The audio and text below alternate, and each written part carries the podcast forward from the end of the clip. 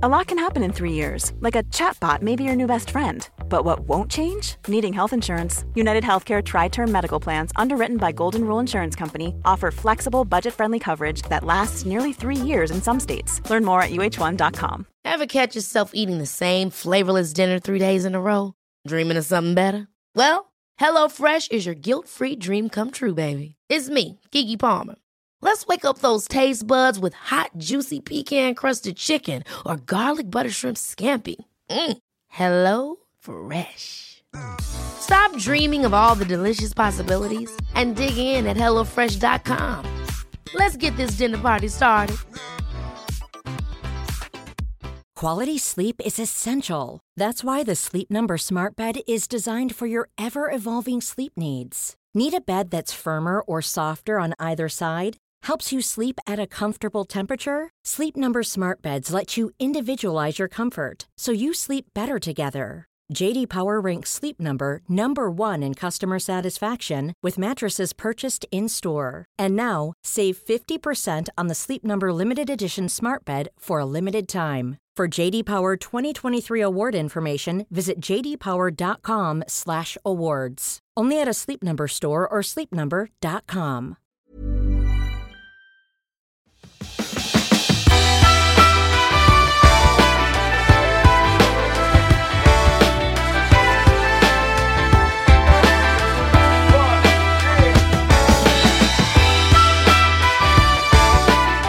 Hej och välkommen till Klimakteriepodden med mig, Åsa Melin.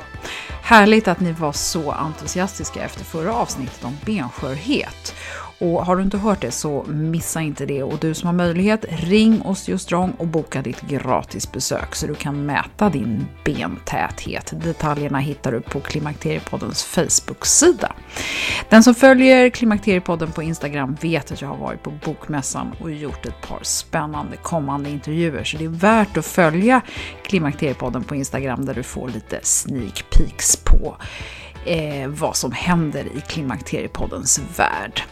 Inför det här avsnittet så är jag väldigt entusiastisk eftersom jag verkligen tycker att vi får lära oss något nytt och väldigt intressant eh, som ställer det här med hormonpåverkan i en helt ny dager.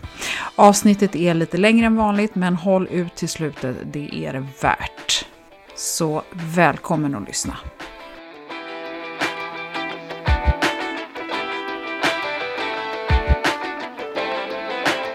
Torbjörn Bäckström, hjärtligt välkommen till Klimakteriepodden. Tack. Det är en ära att få sitta här uppe i Norrland med en norrlänning. Och eh, det är inte så många som har varit med i podden, men du är ju eh, professor, eller senior professor på institutionen för klinisk vetenskap, obstetrik och gynekologi vid Umeå universitet. Stämmer.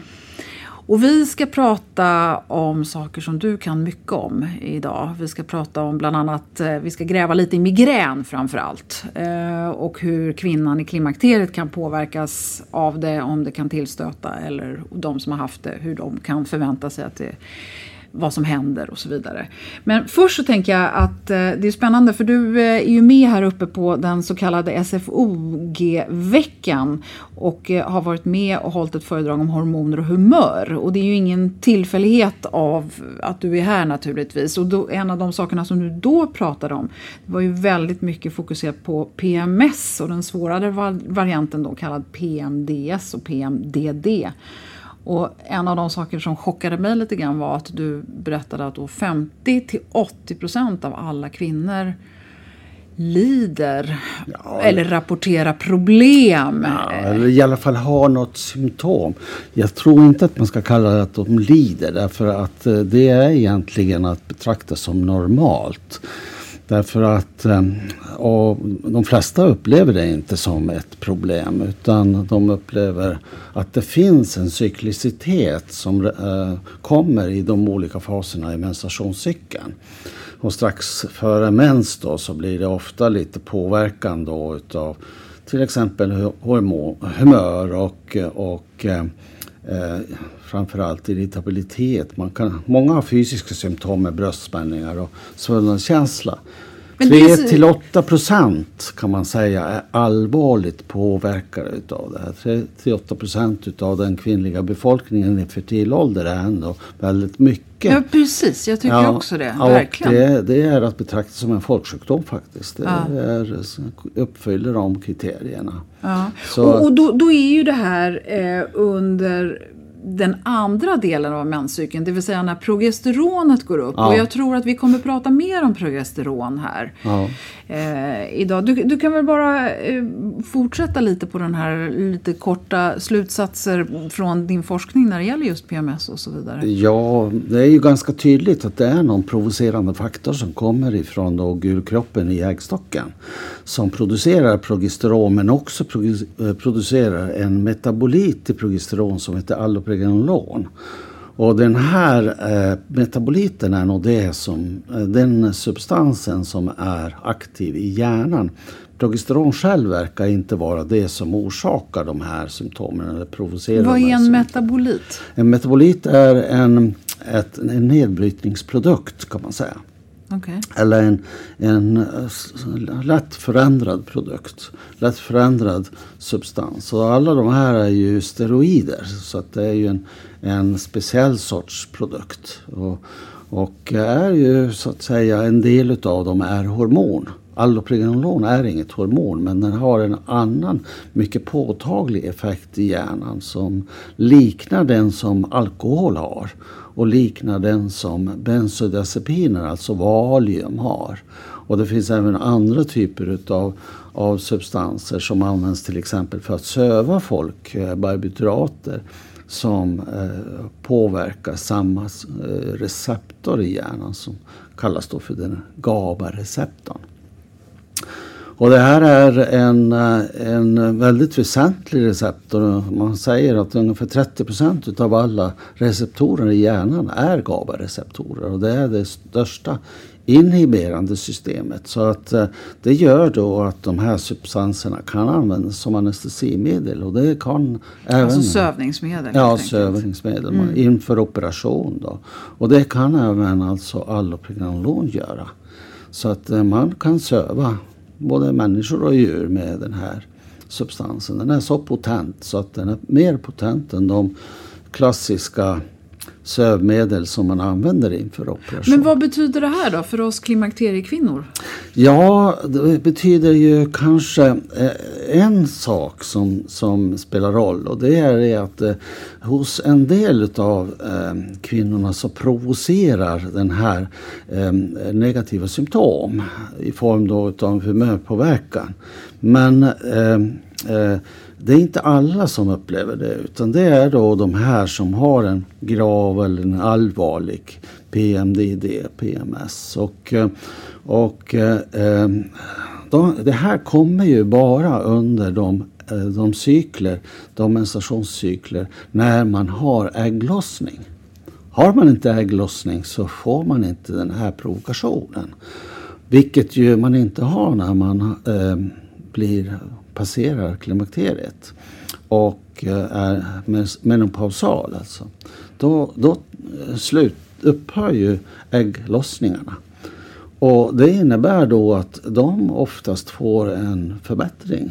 Och eh, eh man kan säga alltså att de patienter som har haft en allvarlig PMDD, PMDS, de upplever klimakteriet och postmenopausala perioden som en befrielse. Mm. De, de upplever att detta är någonting som de har väntat över.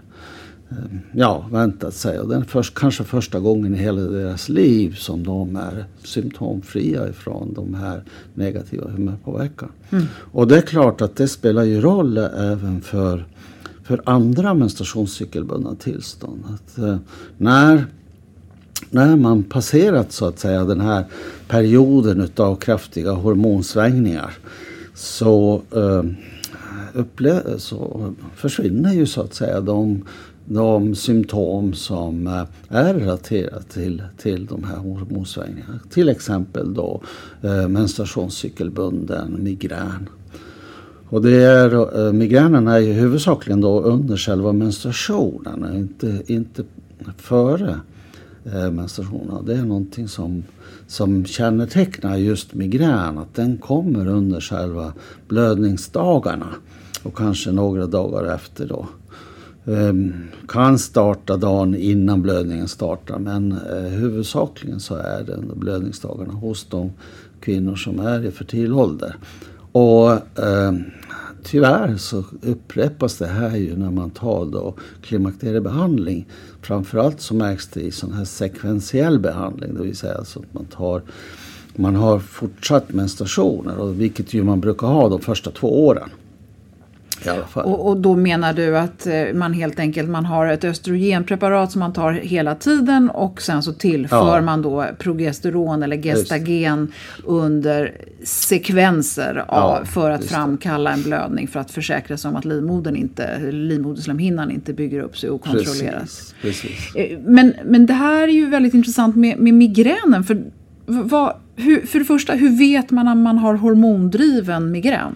Ja, har man en menstruationscykelbundenhet då finns det en hormonell komponent. Det, det, är ingen som helst tvivel om. Och det kan man ju eh, se bara genom att föra dagbok. Ja. Och eh, i den här dagboken då anteckna de dagar när man har sina, mina, sina migränattacker och anteckna när man har sin menstruation.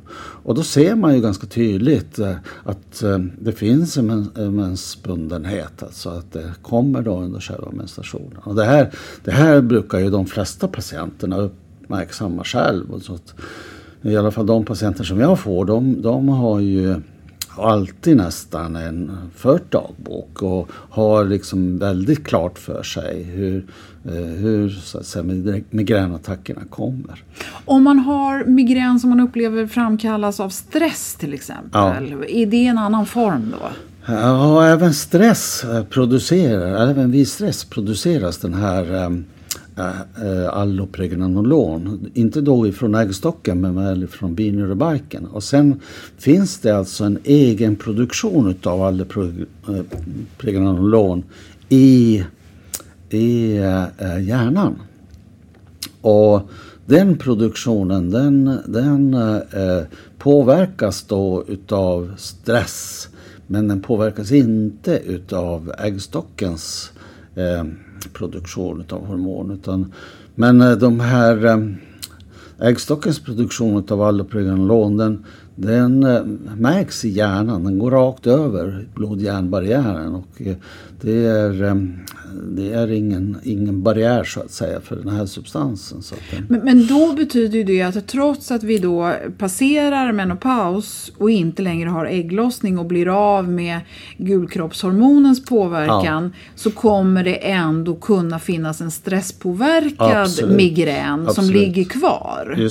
Så att man kan inte förvänta sig att det försvinner helt och hållet. Nej, man kan säga så här att om det är så att man bara har eh, eh, migränattacker under själva menstruationen så är sannolikheten väldigt stor att det försvinner. Eh, och att man blir bättre då när man väl har gått igenom hela klimakteriefasen. Det är ju, det är ju så att klimakteriefasen är ju några år. Va, som, men eh, har man passerat den delen så, så brukar det då vara en stor sannolikhet att man klarar sig utan de här migränattackerna. Finns det något annat som driver det här?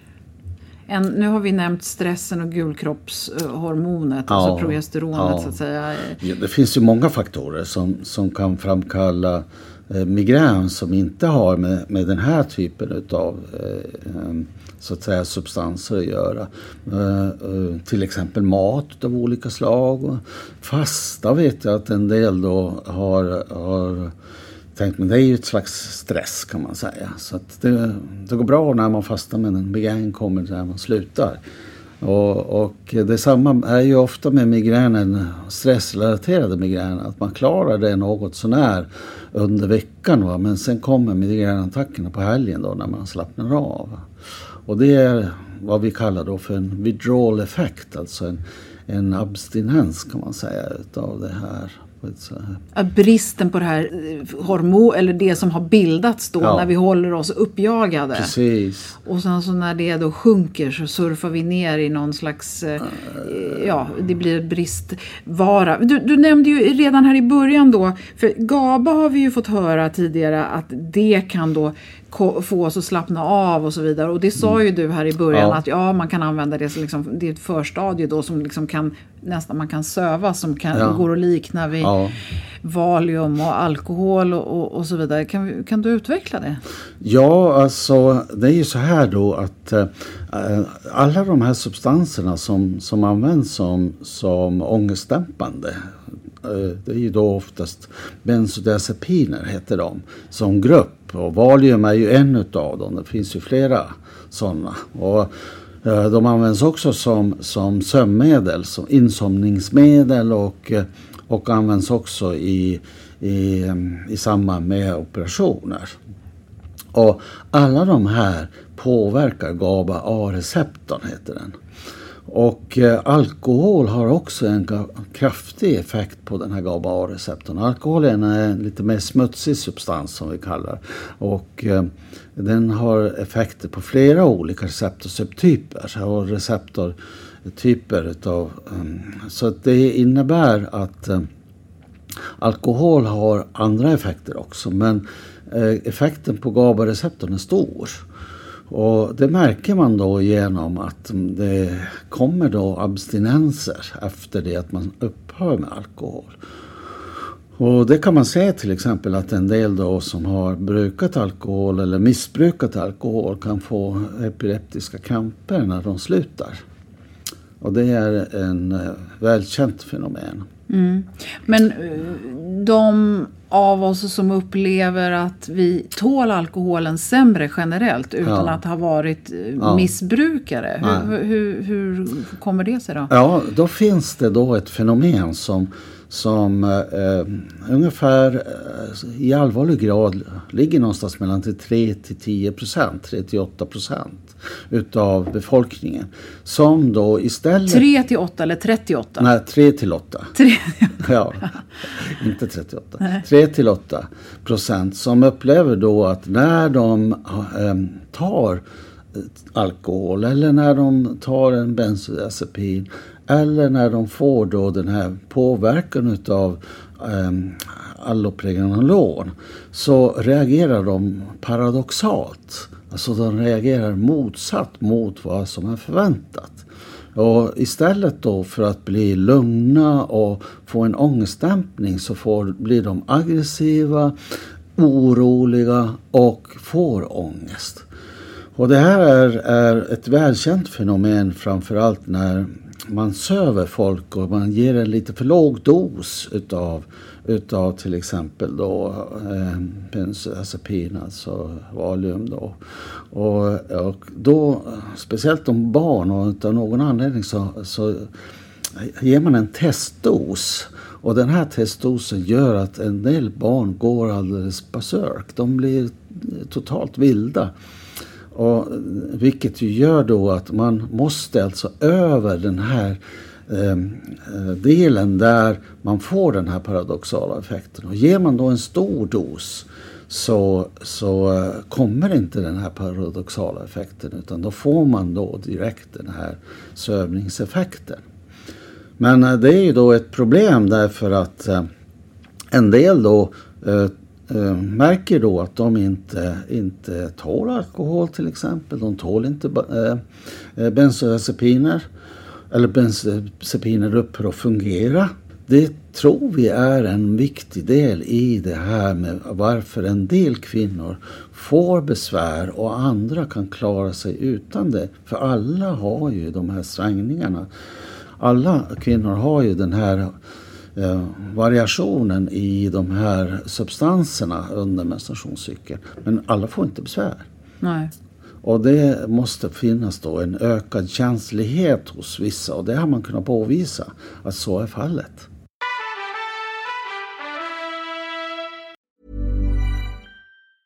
A lot can happen in the next three years. Like a chatbot may be your new best friend. But what won't change? Needing health insurance. United Healthcare Tri Term Medical Plans are available for these changing times Underwritten by Golden Rule Insurance Company, they offer budget friendly, flexible coverage for people who are in between jobs or missed open enrollment. The plans last nearly three years in some states, with access to a nationwide network of doctors and hospitals. So, for whatever tomorrow brings, United Healthcare Tri Term Medical Plans may be for you. Learn more at uh1.com. Hey, it's Ryan Reynolds, and I'm here with Keith, co star of my upcoming film, If, only in theaters, May 17th. Do you want to tell people the big news? All right, I'll do it. Sign up now and you'll get unlimited for $15 a month in six months of Paramount Plus Essential Plan on us. Mintmobile.com slash switch. Upfront payment of $45 equivalent to $15 per month. Unlimited over 40 gigabytes per month. Face lower speeds. Videos at 480p. Active Mint customers by 531.24 get six months of Paramount Plus Essential Plan. Auto renews after six months. Offer ends May 31st, 2024. Separate Paramount Plus registration required. Terms and conditions apply if rated PG. Life is full of what ifs. Some awesome, like what if AI could fold your laundry? And some, well, less awesome. Like what if you have unexpected medical costs? United Healthcare can help get you covered with Health Protector Guard fixed indemnity insurance plans. They supplement your primary plan to help you manage out of pocket costs. No deductibles, no enrollment periods, and especially no more what ifs. Visit uh1.com to find the Health Protector Guard plan for you. Det är härligt att klimakteriets tabu äntligen är på väg bort. Vill man försöka klara sig utan hormonbehandling så finns nu många nya kosttillskott som lovar bland annat hormonell balans och som ska stötta brister.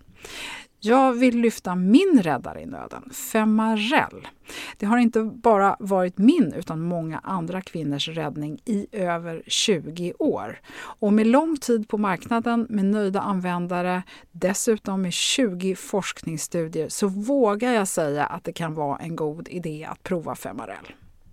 Femarel finns på apoteken och i hälsokostbutiker. Tack Femarel som varit min samarbetspartner i många år. Det här, bara för att avsluta det här med GABAn. Eh, det finns ju ändå så många som, som säger så här, men ta GABA för det kan hjälpa dig när du är liksom uppvarvad i, Ja. i klimakteriet. Ja. Men vad är det man ska vara vaksam på om man reagerar positivt eller negativt på det här? Ja, precis. Det är ju väl- kan ju mycket väl vara så att, att det är inte så att man reagerar positivt på GABA.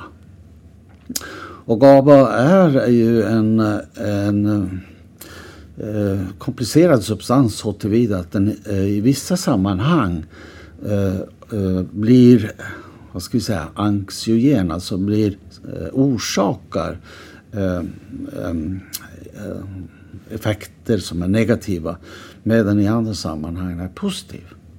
Följd, min följdfråga är det här med alkohol. Det som många kvinnor vittnar om är ju att du kan dricka ett par glas vin och allting känns bra och du somnar skönt och alltihopa. Men sen att du vaknar och då känner du det här ångestdrivande och Ja. att det finns någonting som... Men det låter ju som något annat än det här när man liksom inte tål det och blir aggressiv och argsint och Precis. vevar runt. Just det. Eh, Och det, det är ju då två olika fenomen som, som kan inträffa i de här sammanhangen. För att eh, allopreganolon och alkohol är eh, dämpande via den här GABA-receptorn. Och alla dämpande substanser de orsakar då vad vi kallar lite grann tolerans. Och, och de gör då så att, att eh, hjärnan för, försöker då kompensera med att öka aktiviteten i det andra systemet. Och det, det system som eh, driver på, det heter glutamatsystemet, det systemet.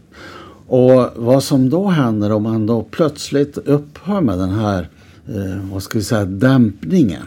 Så st- kvarstår ju den här excitabiliteten. Okej. Den här. Han som har försökt kompensera för mitt lugna jag Ja. håller på att fighta på andra eh, kroppshalvan. Precis, och då kommer den då slå igenom i form då utav ångest och, eh, och, dämpning. och det är faktiskt det som är huvudorsaken till exempel till att man får migränattacker under själva menstruationen. Ja, Det är inte så att man har en egen effekt utav allopregnolon i eh, just för migrän. Utan det är mer så att eh, det är under själva perioden när man har allopregnolon så kanske man inte får sin attack. Utan attacken kommer när man upphör och det är under, med allopregnanolon-påverkan och det är under själva menstruationen.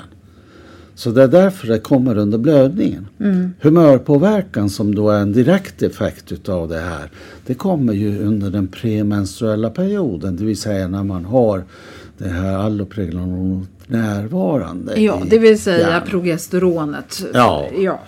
Men, men om man nu då bestämmer sig för att eh, tillföra eh, hormoner under klimakteriet så nämnde du då att då, kanske man, då, då, kan man förvänta sig att man bibehåller det här. Och då finns det ju en del kvinnor som vittnar om då att de här gestagenerna, att de, de som väljer då att ha sekventiell behandling ja. och får en gestagen då var tredje eller varannan månad eller så vid, hur ofta man nu tar det, lite beroende på var man är. Eh, då känner de att de mår rent ut sagt skit under de dagarna. Just det. Och det är då för att då kommer det här allopregnanolonet igång igen. Ja, eller en motsvarande substans som då bildas ifrån den här eh, pillret då, som man tar, det här gestagenet som man ja. tar. Och de har ju då motsvarande effekter på GABA-receptorn. Det kanske inte är allopregnanolon själv utan det kan ju vara någon, någon metabolit då utav levonorgestrel till exempel. Då, eller, och det är, är en en annan substans. Allopregnanolon bildas ju i kroppen, ett kroppsegen substans. Medan levonorgestrel är ju lite förändrad för att den ska kunna ha en längre effekt. Och då kommer vi tillbaka till det här som många kvinnor slåss för. Det är ju sitt, att de vill ha naturligt progesteron. Ja, då. Ja. Och, men det naturliga har ju redan från början orsakat PMS-besvären. Vad händer då om man är väldigt känslig för det här? Har, har det naturliga progesteronet samma effekter som gestagenerna? Ja, det har det. Så då får man även då alltså en, en humörpåverkan om man tar det istället. Men ofta så är det kanske av mindre eh, dignitet, mindre grad, mindre svårighetsgrad än om man har en, eh, ett, eh, vad ska vi säga, gestagen då som levonorgestrel till exempel. Men eh, vi har visat tydligt i vetenskapliga arbeten att eh, progesteron själv kan orsaka den här negativa humörpåverkan. Ja. Så att eh, hos klimakteriepatienter som får då sån här sekventiell behandling. Mm. Så att eh, visst.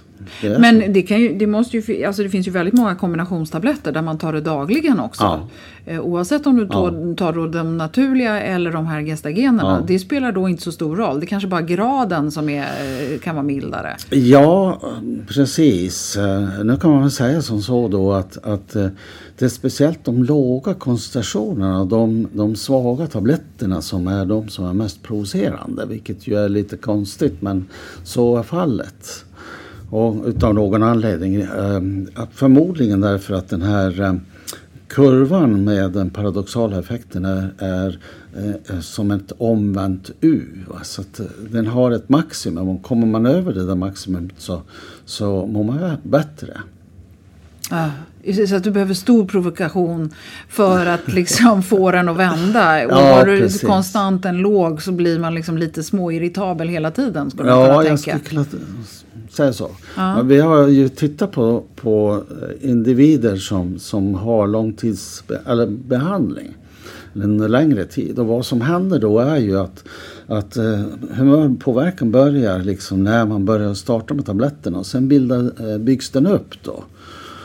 Och på, håller man på länge så byggs, byggs den upp då under en lång tid. Tills den kan nå då ett, ett uh, steady state så att säga. Och vad, vad, lång tid, vad är det? Ja, uh, vi har, vi har tittat på eller haft, haft då patienter som, som har haft den här Levonova-spiralen eller Mirena-spiralen och de, de har fått sina kraftigaste besvär efter sex månader. Men herregud, spiral trodde jag var helt att det inte hände någonting. Det är ju det vi får höra hela tiden. Spiralen alltså. påverkar inte. Nej. Ja. Att det inte påverkar humöret? Ja. Men det... Att är du känslig för gestagener, ha en spiral och kombinera det med hud, östrogen hudvägen? Ja, det är nog inte riktigt helt sant. Det är nog så att det finns eh, mycket på, påtagliga, eh, vad ska vi säga, individer som har besvär av den här spiralen. Så att det är inte en, en sanning med, som är hundraprocentig. Men å andra sidan kan man säga att spiralen har mindre påverkan än många tabletter av olika slag. Mm. Och, och, fördelen med spiralen till exempel om man har migrän det är att det ger en kontinuerlig eh, koncentration och inte de här pikarna. Och det verkar som att de här pikarna är, är mer känsligt eh, och som orsak till eh, migränattacker. Mm. Jag har till exempel haft patienter när det är enskilda fall, så vi har inte gjort någon studie på det, men, men eh, där de har tagit sin tablett på morgonen och så fått migränattackerna på kvällen. Då. Så bytte de och tog de tablett, tabletten på kvällen istället och då fick de attackerna på morgonen. Mm. Så att de kom så att säga efter en viss tid. Då. Mm. Det låter ju som att om man har haft en känslighet PMS-mässigt som har påverkat humöret och kanske till och med så illa så att man har haft migrän och så vidare. Ja. Eh, då kanske man ska vara ganska försiktig med hormonbehandling. Ja, eller, eller i alla fall så kan man säga så här att östrogen och östrogenlika preparat de provocerar inte de här negativa symptomen. De mår man bra utav. Och de flesta av de patienter som jag har haft som har, har upplevt då att, eh, att man har, eh, har haft problem framförallt med då, den här gestagenperioden. Då har vi gett en sån här långtidsbehandling då så att vi har, har då eh, gett dem bara östrogen i låg dos, 1 milligram till exempel. Det brukar räcka för, att, för klimakteriebesvär. Och sen så var tredje månad så ger vi då en, en period av gestagen. Då. Men då brukar jag ge det i lite längre tid, 14 dagar. Och då får de tillbaka sina symptom. Men det blir då fyra gånger per år. Och det är mer fördragbart än att det ska komma jämt. Och dessutom kan man ju själv planera när den här perioden ska komma. Mm. Bara så att säga man har det fyra gånger per år. För då räcker för att eh, livmoderslemhinnan inte ska påverkas negativt. Nej. Om man inte har lidit av PMS och migrän innan klimakteriet, kan det uppstå? Man, man kan säga så här alltså att, att eh, eh, osannolikt att det uppstår. Men eh, det finns ju väldigt många andra saker som händer. Både i kroppen och i livet i övrigt. Och eh, många av de här sakerna kan ju provocera fram en sån här sak. Till exempel en kraftig stress. Som, som då gör att man då utav någon anledning kommer över det till exempel. Och, och att man får då den här typen utav, utav stressattack. Man kan väl säga att migrän eh, har ju en ärftlig komponent också.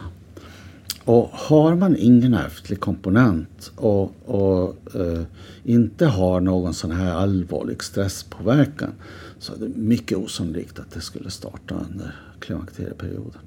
Men uh, det, det, finns andra perioder i livet då det kan så att säga debutera migrän, till exempel under graviditet. Och postpartum, alltså efter det att man har fött sitt barn. Mm. Och uh, Eh, vid de tidpunkterna så inträffar ju stora förändringar i kroppen vad gäller hormoner och också alloprenolon, den här substansen som mm. vi diskuterar. Jag tror att vi behöver förklara det här allo... Jag kan inte ens säga det för det är så komplicerat. Allopregnanolon. Ja, vi behöver förklara det och vi kanske kan hitta någon bra länk som vi kan lägga upp i anslutning till avsnittet så man kan ja. läsa lite mer om det. Ja. Eh, du har otroligt mycket intressant eh, information Torbjörn så att jag hade gärna velat prata mer med dig om allt det här. Men du pratade, när vi pratade inför det här så pratade du också om andra hormondrivna sjukdomar och att det är liksom en hel bunt som det här allopregnanolonet liksom Ja, och är, även progesteron själv. Och progesteronet involverade. Ja, och, kan vi inte avsluta med det? Ja, även östrogen har ju effekter så att säga i hjärnan. Och det är ju då framförallt då, vad ska vi säga, CNS-relaterade så, sådana sjukdomar som finns eller symptom som finns i hjärnan. Men det är även i resten av kroppen. Eh, brösten till exempel är ju ett väldigt tydligt målorgan för för eh, de här hormonerna östrogen, progesteron. Naturligtvis eh, genitalia men även alltså benmassan, huden etc. etc. Många av de här sakerna påverkas ju av de här hormonerna. Och, eh, och eh, de visar alltså cyklicitet i många, många av de här visar cyklicitet. Det är ända upp till 150 olika eh, fenomen och symptom och, och sjukdomar, kroniska sjukdomar framförallt som, som har eh, en menstruationscykelbundenhet.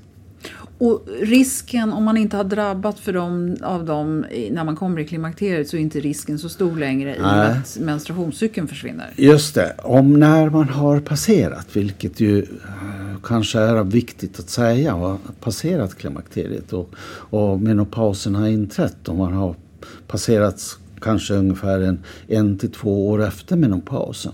För då är ju hormonproduktionen från äggstockarna väldigt låg och har så att säga lugnat ner sig. Men i klimakteriet så inträffar det ofta så att, att eh, äggstocken försöker då att få igång eh, hela den här ovulationsprocessen och eh, stimulerar kraftigt då äggstockarna vilket ju gör då att, att eh, de eventuella ägg som finns kvar, de försöker att mogna ut. Och det, eh, de producerar då framförallt östrogener, östradiol. Va? Och man kan få ganska kraftiga skjutsar av det här östradiolet under det här när det är flera så att säga eh, ägg försöker då att gå mm, parallellt. Det har jag själv varit med om att FSH-värdet då, det här ja. follikelstimulerande hormonet ja. som faktiskt går att mäta, ja. att det är skyhögt vilket ja. tyder på eh, klimakteriet men ändå så är östrogenet jättehögt också. Precis, precis. Och det, det, är då, då, det är då ett fenomen som inträffar då när när så att säga eh, de ägg som är kvar i äggstocken inte riktigt eh, svarar på eh, FSH-stimuleringen. Men de svarar så pass mycket så att de börjar att växa och gå mot en ägglossning. Men, och, och samtidigt och parallellt så producerar de då östrogen. Men inte, de går inte så långt så att det blir en ägglossning. Mer än någon enstaka gång kan det hända. Och vad som då händer är ju då att då kanske den här livmoderslemhinnan har vuxit till massivt. Och då plötsligt när då ägglossningen sker, då sker ju en menstruation. När den där ägglossningen då är slut. Vilket innebär att det blir en maffig blödning. Va? En jätteskjuts kommer alltihopa då. Och det är ju naturligtvis skrämmande. Det är ju, eh, jag menar, patienter kommer akut och tror att de håller på att dö, vilket ju inte är så konstigt. Mm. Samtidigt som man ska vara glad för det, för det är bra att få bort det. Självklart. Ja. Vi kanske ska lägga till de här sjukdomarna, du sa 150 olika, vi ja. behöver inte rada upp allihopa, men de som kanske är vanligast då, som du precis har sagt, de kan tillstöta ja. till ett par år efter menopaus. Ja, Um, framförallt då under menstruationscykeln så ser man ju det tydligt men som kan vara relaterade till till exempel då eh, östrogenprogesteronbehandling. Och det är ju till exempel epilepsi, här är en sån sjukdom hos kvinnor. Uh, migrän är en sån sjukdom. Humörpåverkan är ju naturligtvis välkänt. Det finns ett tillstånd som heter akut intermittent porfyri som finns framförallt här i Norrland och så vi har många patienter. De kommer ifrån framförallt Pite älvsdal. Och eh, eh de, de, eh, har en väldigt allvarlig sjukdom som, som faktiskt kan vara livshotande i, i just den här situationen när de får sina attacker. Mm. Det kan vara ganska Sen nämnde du diabetes tidigare ja. när du och jag pratade. Del, att den också kan debutera. Att ja, inte debutera men alltså att om man har en diabetes så kan och man... Och nu pratar vi inte typ 2? Ja, det är typ två. Ja, det är faktiskt, det är faktiskt både två, båda två. Men, men det märker man tydligast kanske hos typ 1 då, som har en insulinbehov att man, eh, eh, många kvinnor har ett förändrat insulinbehov med olika faser i menstruationscykeln. Men eh, så finns det ju eh, vad ska vi säga, allopregnon-lika substanser från framförallt då androgener, alltså testosteron och androstendion som ju då är de kvinnliga. Androstendion är ju det kvinnliga androgenet framförallt. Och eh, de, eh, de påverkar också GABA-receptorn och påverkar matintag, alltså påverkar mättnad och mättnadskänsla. Och det är en sak som vi håller på att undersöka just nu och eh, tittar på alltså hur mättnadskänslan förändras då. Eh, till exempel under menstruationscykeln men också vad gäller till exempel stress och, och då ett tillstånd som heter polycystisk ovarialsyndrom där man har väldigt höga koncentrationer utav de här GABA-receptoraktiva androgenerna. Oj, eh, vi skulle kunna sitta här länge känner jag. Du har sån fantastisk kunskap. Eh, är det någonting som du vill skicka ut där? Nu har du ganska många öron ja. eh, tillgängliga. Ja ja, alltså en sak som jag har hänt är ju det att man eh, har blivit väldigt rädd för klimakteriebehandling. Och framförallt då för östrogen. Och den rädslan upplever jag i alla fall är lite obefogad. Den, eh, det är visserligen sant alltså att eh, det finns en liten ökad risk för bröstcancer om det är så att man har, har eh, äter eller tar östrogenpreparat. Men den risken är, är så pass liten så att, eh, att det, är, det är någonting som man kan diskutera och kan, eh, kan eh, fundera över. Och där är ju då till exempel andra faktorer. Då om man är korpulent, om man har, har inte har fått barn, om man har, har eh, så att säga ärftlighet i, släk, eh, i släkten, en ärftlighet till bröstcancer. Mycket viktigare faktorer. Så att där, de, de sakerna har fått en förhållandevis litet utrymme i debatten och det här med östrogenrädslan har varit så dominerande. Mm. Sen är det klart att, att som det är med all medicin så är det ju så att man ska inte äta medicin om man inte behöver det. Det finns ingen anledning att har man inga klimakteriebesvär så behöver man inget östrogen. Ehm, sen kommer det också nya eh, behandlingar för klimakteriebesvär som inte har eh, den här negativa effekten på brösten. Och de eh, behandlingarna det fin de finns redan ute på, på marknaden och som vi ger då till de som har fått eh, eh, bröstcancer och de som går på, på tamoxifen eller aromatasbehandling. De, de kvinnorna har ju kraftiga eh, klimakteriebesvär och de kan då ta de här andra preparaten. Och vad pratar vi om nu för behandling? Ja, det finns till exempel en behandling som heter gabapentin som är mycket, eh, mycket, ja, som har en effekt på klimakteriebesvär. En annan behandling som, som eh, med sådana här SSRI-preparat, alltså, de fungerar också som som klimakteriebehandling i viss grad. Kanske inte riktigt lika bra som östrogen men ändå gör en dämpning. Okej, vad bra. Okay. Jättestort tack för att du ville bidra med all din kunskap till Klimakteriepodden. Tack själv, det var trevligt att få vara med. Ja, tack.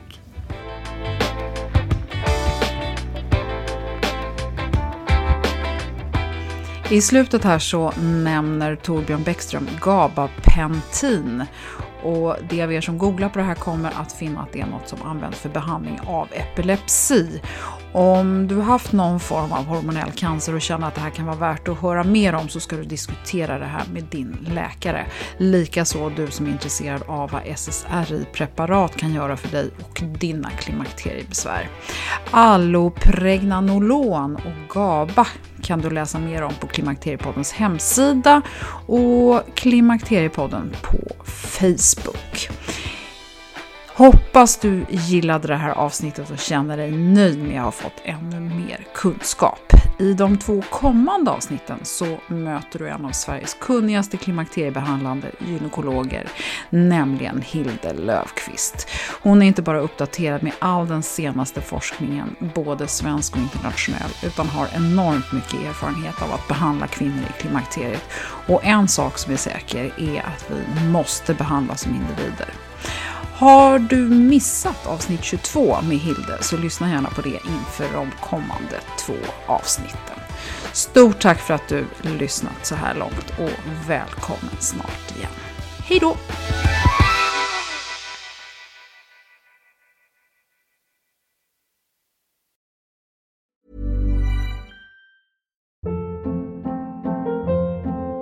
Hold up. What was that? Boring. No flavor. That was as bad as those leftovers you ate all week. Kiki Palmer here, and it's time to say hello to something fresh and guilt-free. Hello Fresh. Jazz up dinner with pecan-crusted chicken or garlic butter shrimp scampi. Now that's music to my mouth. Hello Fresh. Let's get this dinner party started. Discover all the delicious possibilities at hellofresh.com. Hey, it's Paige DeSorbo from Giggly Squad. High quality fashion without the price tag. Say hello to Quince. I'm snagging high-end essentials like cozy cashmere sweaters, sleek leather jackets, fine jewelry, and so much more. With Quince being 50 to 80% less than similar brands. And they partner with factories that prioritize safe, ethical, and responsible manufacturing. I love that. Luxury quality within reach. Go to quince.com slash style to get free shipping and 365 day returns on your next order. Quince.com slash style. AdWanted UK is the provider of single source media data for agencies, media owners, brands, and academic institutions. And thanks to our rebranded news offering called The Media Leader, we can also lead the way in championing excellence and inclusion in the media industry. To find out more, simply visit the-media-leader.com to subscribe to our daily bulletins. The Media Leader from AdWanted UK.